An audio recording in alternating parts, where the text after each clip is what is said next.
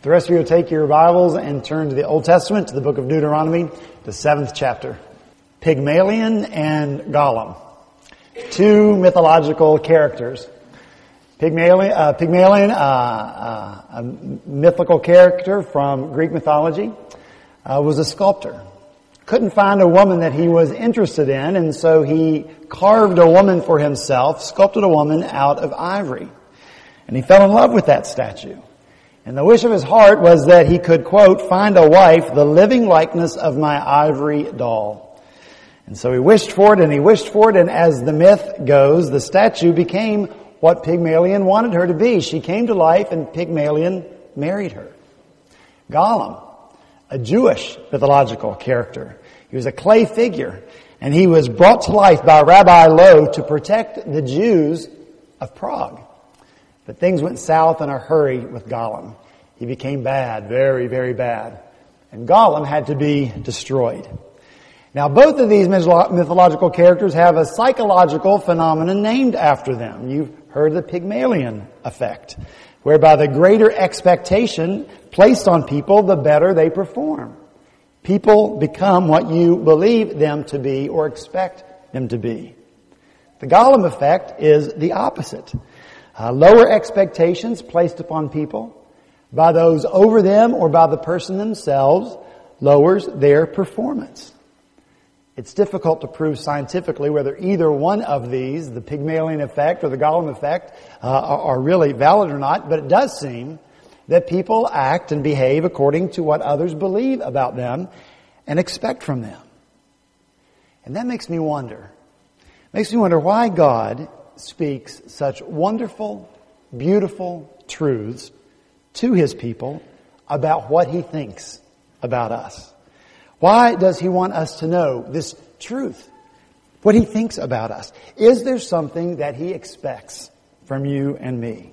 Because if the Pygmalion is effect, uh, uh Pygmalion effect is for real, if it really works, then given what God tells us to be true, about what he thinks about us and how he views us, then you and I ought to be out there confidently, boldly changing the world.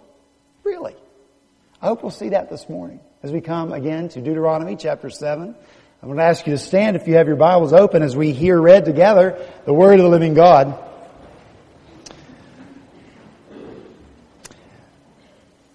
Beginning in verse 6. This is the word of the Lord. For you are a people holy to the Lord your God. The Lord your God has chosen you out of all the peoples on the face of the earth to be His people, His treasured possession. The Lord did not set His affection on you and choose you because you were more numerous than other peoples, for you were the fewest of all peoples. But it was because the Lord loved you and kept the oath He swore to your forefathers that He brought you out with a mighty hand and redeemed you from the land of slavery, from the power of Pharaoh, king of Egypt. Know therefore that the Lord your God is God. He is the faithful God, keeping his covenant of love to a thousand generations of those who love him and keep his commands. But those who hate him, he will repay to their face by destruction. He will not be slow to repay to their face those who hate him. Therefore, take care to follow the commands, decrees, and laws I give you today. Let's pray together. Father, we ask uh, once again for uh, you to be faithful to your promise, uh, that you would bless the reading and hearing of your holy word. Father, we pray that you would bring about the change and the transformation that needs to take place in our hearts and lives. To be the people you've called us to be, the people that you expect us to be, people that you empower us to be. We pray these things now in Jesus' name. Amen. Thank you. You can be seated. I don't know if you caught your identity as we read these verses for the first time, but I, I want to list them for you again. You are a people holy to the Lord your God. The Lord your God has chosen you out of all the peoples on the face of the earth. You are his treasured possession. The Lord sets his affection on you because he loves you. This is who God says we are. when we have faith in Christ. Why does God tell us these wonderful, beautiful things? So we'll focus more on ourselves? So we'll pat ourselves on our backs? So that we will become intoxicated with our greatness? Or is it possible that God tells us these truths so that we will actually think about ourselves less? I wonder how much free time you and I would discover in our lives if we stopped thinking so much about ourselves. Building up a low self-image, bringing down a self-image that's a little too high, worrying about what others think about us and our performance, I wonder if God just tells us plainly here to settle the matter, this is who you are. So we can get on to better things. I wonder if He tells us who we are to, to transport us beyond ourselves and our fixation with ourselves to the one who made us the way we are. God tells us plainly in His Word that He has important things for us to do that He expects for us to do. Things that you and I will only be able to do when we are living out of the identity of who uh, God has made us to be. Not the least of which is to change the world, really. And that's why we've been looking at the book of Deuteronomy for, lo, these many weeks. You want to know how many? Can I tell you? 24. 24 weeks. We've been on the book of Deuteronomy and we're just on chapter 7. But we've watched. We've watched God prepare His people to lead His people into the promised land, the land that He said He would give them. And we know that God has led us to a land, that God has given us a place to be. We've listened to what God wants His people to do when they enter the land that He has given them. And we know God has given us things to do in this land in which He has placed us. Things again that we'll only be able to do if we live out of the identity He has given us and the power that He has given to us. And so if we'll listen to the truth of God's Word about who we are and what He has made us to be, then the only question left for us to answer is, what can we not do? What can we not do? Let's look at some of our identity, one by one, that we've looked at this morning. First, God says that you are a people holy to the Lord. Holy to the Lord. Holy means treated with respect. It means removed from profane use. It means set apart for special use. I used to have this piece of blue green glass that I kept on my desk years and years ago. I found this piece of glass when I was plowing in the garden. This piece of glass was caked with dirt, caked with mud, but a little bit of the mud fell off and some glass was exposed and the sun caught that piece of glass and I saw it. So I reached down and I, I picked it up. I knocked off, off all the clumps of dirt and I took it into the house and I washed it. And the color was beautiful. And the glass was worn down from being buried so many years and so it was smooth and it pleased me. And so I put it on my desk just so I could look at it. God picks his people up out of the dirt out of the mud of a sinful and profane world. You and I were caked with the sin of it. But God cleans us up and sets us aside because it pleases Him to do so. What kind of God must He be if He would do something like that for us? I don't know about you. But I would rather spend my time wondering about that, pondering, meditating. What kind of God would do such a thing rather than thinking about myself? Ephesians 5. Christ loved the church and gave himself up for her to make her holy.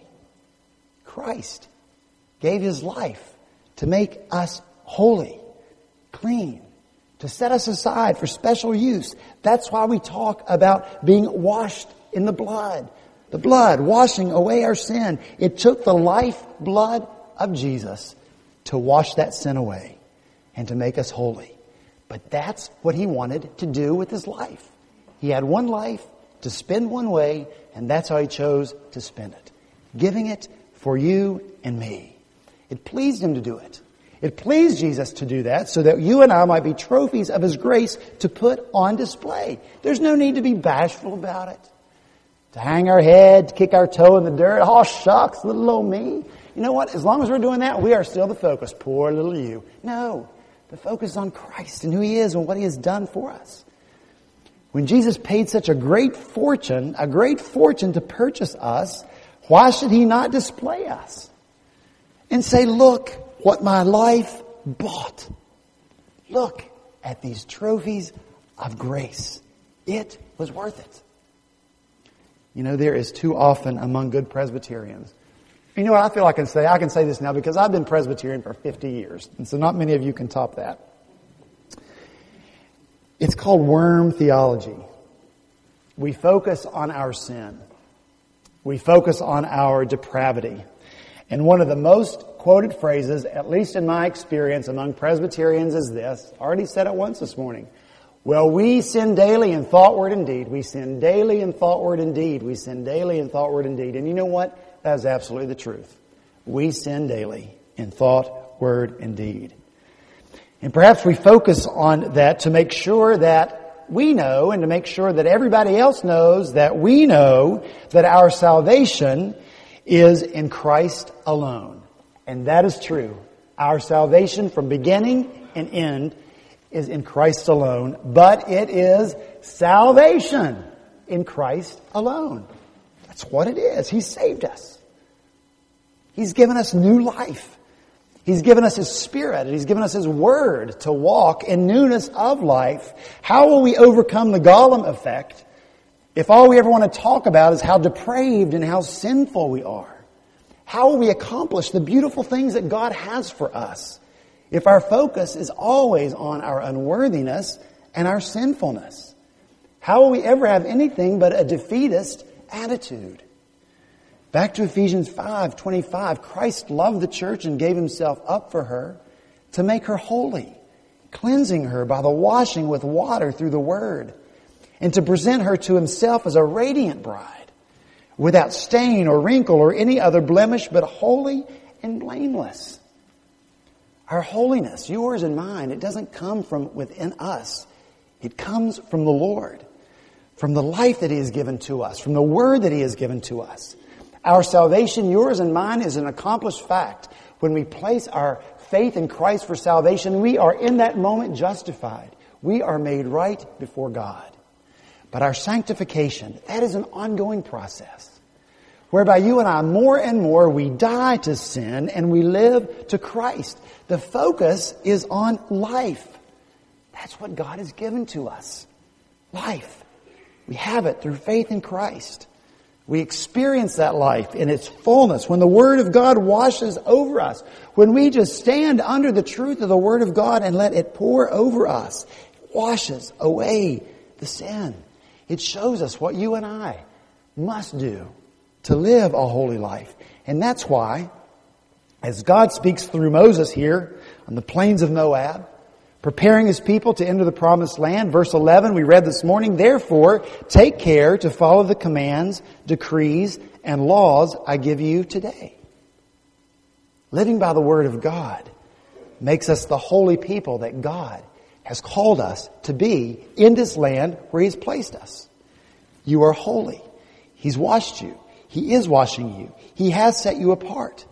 He doesn't intend for you and me to ever be caked with sin uh, with the dirt of sin. And that's why God gives His people commands like the one in verse 5. We read this last week. Break down their altars, smash their sacred stones, cut down their Asherah poles, burn their idols with fire. That's why God says, make no treaty with them, these people that li- are living in the land to which they are headed. Do not intermarry with them, for they will turn your sons away from following me to serve other gods. See, this is God's protection over His people to keep them healthy spiritually, to keep them holy. Because He has important work for His people to do, the world is going to be changed through them. The nations of the world are going to be blessed through them, but not if they are living in and buried in and caked with the muck and the mire of the world. Only as they live out their identity, set apart and holy to God. Listen, if it was discovered tomorrow that there was a super virus that would kill children ages 12 and under in, in two days, and that super virus was being transmitted through water, and officials said, don't drink the water. How many of you would let your children drink the water? Anybody? If it was discovered that there was a chemical in a spray pesticide that caused brain damage in children, how many of you would use that spray to kill roaches? Oh, excuse me, palmetto bugs. And what would you think of a parent that filled up a glass of water and gave it to their child and said, drink this while they started spraying the pesticide? You would be angry. You'd be angry at that parent. You would report them to DSS. You would think that they were unfit to be parents. You would want to take their children away from them. Even though we can't see the harmful effects of the chemicals, even though we can't see uh, the virus, we know they're there, and so we protect our children from what can't be seen. God, our Father, protects us from what we can't see. We look at something and say, ah, well, that looks fun to me. Come on, what harm can come from that? Loosen up, relax, live a little. It's no big deal. Yeah, but God sees what we don't see. God sees the beginning of our choices and He sees the end of them. And God has set us apart. He's made us holy. That's your identity and that's mine. And that's what God is protecting. Our holiness. And that's why God says here, eliminate the virus. We're holy to God set apart unto Him. And He shows us what you and I must do to live in that holiness. What might He accomplish in us and through us? If every morning when we got out of bed, we reminded ourselves, I am holy by the power of God, set apart for the purposes of God. We still have to live right in the midst of this place, this city, the neighborhood, where God has placed us, and we live there, not as superior, not as aloof, not as better than anybody, but set apart for God and for His use. Perhaps God tells us who we are so that we live up to His expectation. Secondly, if you look in verse 6, we see another part of our identity. It says that God has chosen you, chosen you out of all peoples on the face of the earth to be His people, His treasured possession. You and I are chosen by God. Now the Presbyterians are getting excited. Yay, we're talking about predestination. Well, not so much. I, I will never forget, I'll never forget the look on Susan Belcher's face as she took center court at halftime of the homecoming game 1981. Susan and I were neighbors. We grew up together. We went to church together, though we went to different high schools. Well, Susan was nominated to be homecoming queen at her high school. But she told me that she didn't know whether to be excited about the nomination or not because Susan knew that she was not exactly a beauty queen. And Susan knew that she was a, a lot bigger than your typical uh, homecoming queen. And so she told me she wasn't sure why she'd been nominated. Was it a joke? But she bought a dress and she took her place with all the girls on the court at halftime. And though she would never be chosen homecoming queen, she had the chance to dress up and stand there with the other beautiful girls. Well, right beside Susan stood Barbara, the stunningly beautiful girl who had been homecoming attendant every year since seventh grade. Every year, Barbara was it. And so there was no real sense of anticipation in the air that night. We all knew Barbara would win because Barbara always won. Well, then it came time to announce the senior attendant. Senior attendant, homecoming, 1981, Barbara. Everybody was shocked. If Barbara was just going to be the senior attendant, who in the world was going to be homecoming queen. And suddenly there was a little bit of excitement in the air. Finally, the announcement came. Homecoming queen, 1981, Susan Belcher. And the whole gym erupted in applause. And Susan couldn't move. She was too shocked, too stunned. She stood there. The other nominees had to take her and lead her to the center of the court where she would be crowned homecoming queen. Amazing. Being homecoming queen didn't make Susan proud or arrogant. She was humble about it. And she mostly laughed about it because she considered herself to be the most unlikely homecoming queen ever. And I think that we might be beginning to understand what God has done for us if we could throw back our heads and laugh at the thought of our salvation. Because it's so ridiculous. It's funny. Lord, you've got to be kidding me. You want me? Now, it doesn't count if you throw your head back and laugh about somebody else's salvation. That doesn't work. And we could do that, and you know we could do that. No, we laugh about our own salvation. It, it, it seems so ridiculous to us. It, it's beyond the pale of possibility that God would have chosen us. And you know what? If you can't throw your head back and laugh about your salvation, then you might not get it.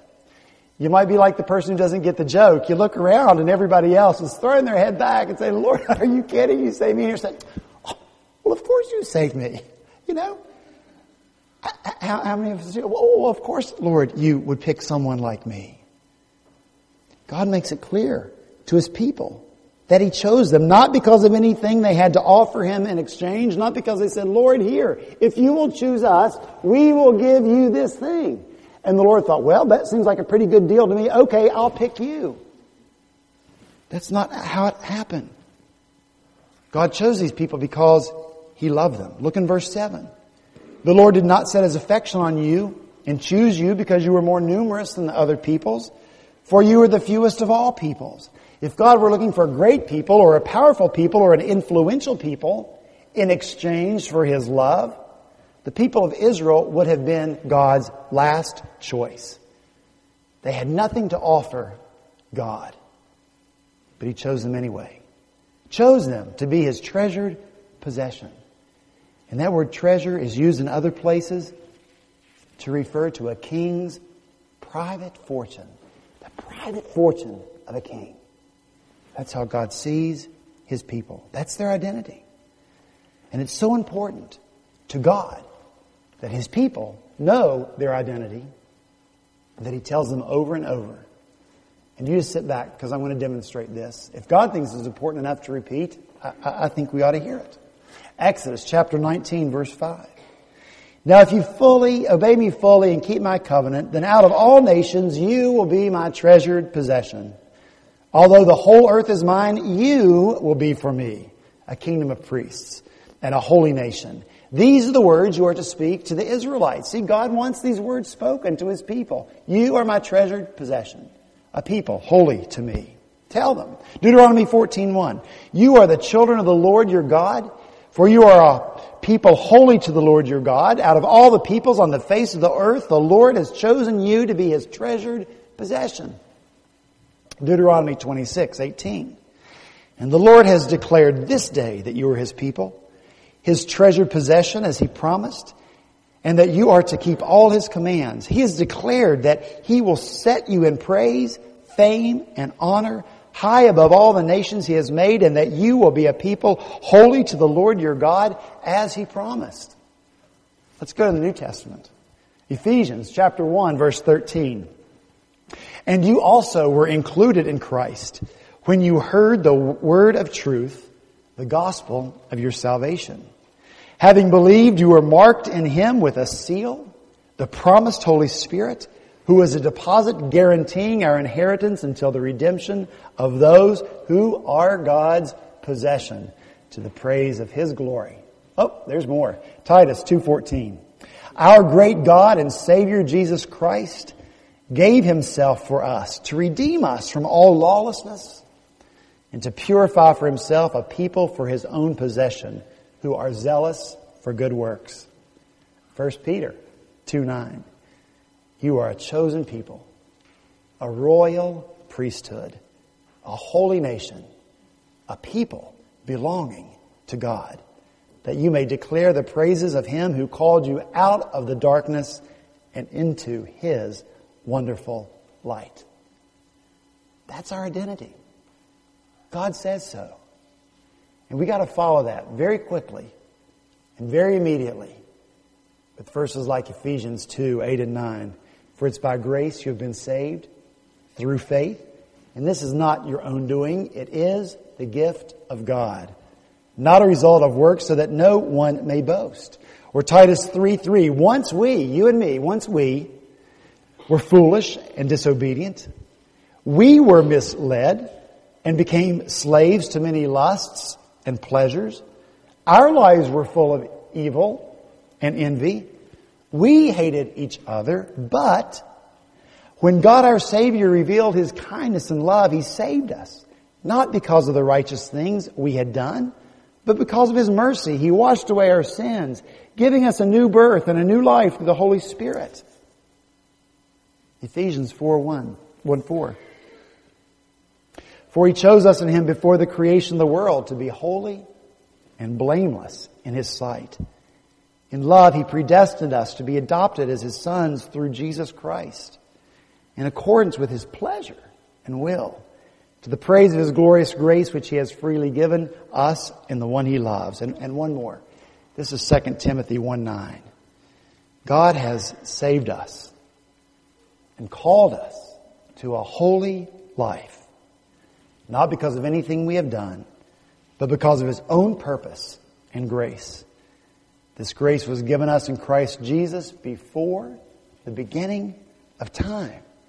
But it has now been revealed through the appearing of our Savior Christ Jesus, who has destroyed death and has brought life and immortality to light through the gospel. Is that not amazing? Amazing. You heard the truth from the Word of God. And so how do we explain? How do we express all the thoughts and the emotions that, that we have and that we should feel when we know that we are chosen especially and especially when we know that we really don't deserve it? Theologically, philosophically, it doesn't make sense. It doesn't make sense that God would be this way, that God would do these things. We can't understand it. And that's why Scripture calls it a mystery. Scripture says Christ is a mystery. Scripture says that the gospel is a mystery. Scripture says that Christ living in us is a mystery. Hymns sing about it. The mystery of the cross we sang this morning. I cannot understand. Tis mercy, all immense and free, that thou, my God, shouldst die for me. We can't know why. We can only experience it through God's faithfulness to us, through His provision for us, and through His transformation of us. You and I, we know what we were. We know what we were. We know what we are now in Christ. We know what we are becoming. We know where we're going. We know what we're inheriting. Why should it be? Only God knows.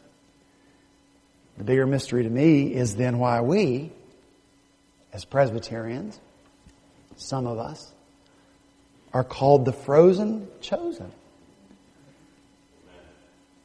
and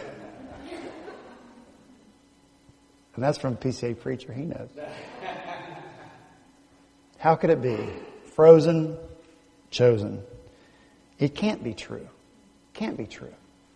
Not of a people who know their identity. In us, there should be a visible shock and amazement just as visible as Susan when she was chosen as homecoming queen. There should be in us disbelieving laughter. There should be in us a determination to live a life of holiness. There should be in us a desire to actively figure out, Lord, to what purpose have you set me apart we should be asking, why, Lord, have you told me who I am? What effect, Lord, do you want that to have on me? What difference, Lord, should it make in the way I live my life?